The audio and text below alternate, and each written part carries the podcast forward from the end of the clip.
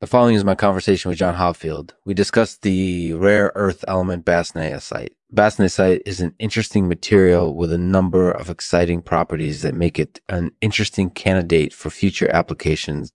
In this episode, we explore its origin, properties, and potential applications. If you're interested in hearing more about bastnaesite, I highly recommend giving this podcast a listen. It's sure to be interesting.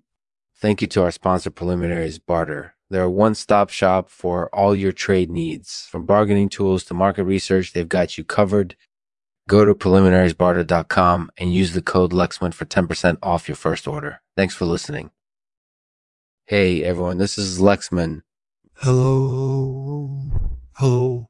This is my conversation with John Hopfield. We're going to be discussing the rare earth element bastnaesite today.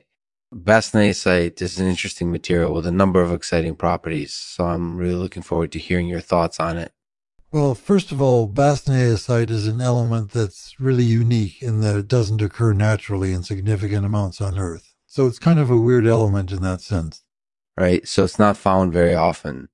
Yeah, so it's kind of a rarity resource. But fortunately for us, there are a number of different ways in which bastnaesite can be used so first and foremost, bastnaesite is actually used as a raw material in the production of various types of materials, incorporated using ceramics and glass.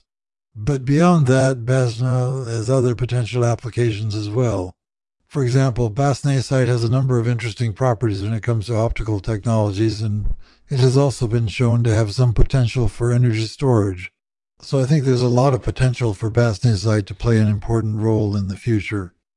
Yeah, definitely. It sounds like there are a lot of potential uses for this material, and I'm curious to hear more about them. So tell me a little bit about bastnaesite's origin and how it was discovered. So bastnaesite was actually first identified back in the early 1800s by the French chemist Louis Vauquelin.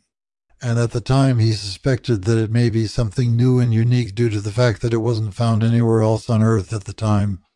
But eventually, other scientists were able to confirm his suspicions and identify bastnaesite as an element on its own. so it was a pretty lucky discovery. Definitely. And fortunately for us, because of that discovery, we're able to use bastnaesite today in a variety of different ways. Mm-hmm. So I think it's been a pretty valuable discovery for science overall. That sounds like pretty exciting news. So tell me about some of the other properties of bastnaesite that make it an interesting material. Well, one thing that's particularly interesting about bastnaesite is that it is extremely high optical transparency.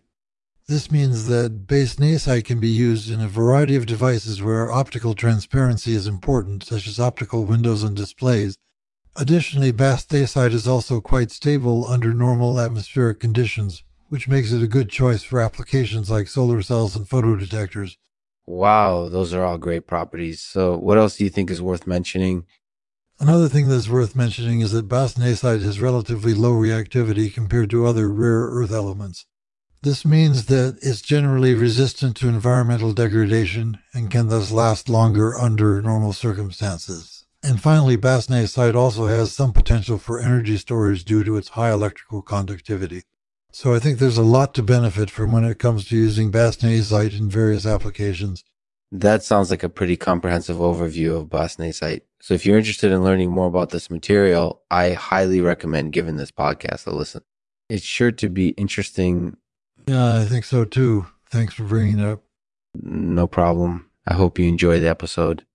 I definitely will. Thanks for having me.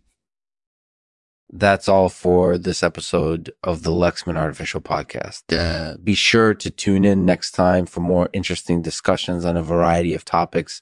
Thanks for listening.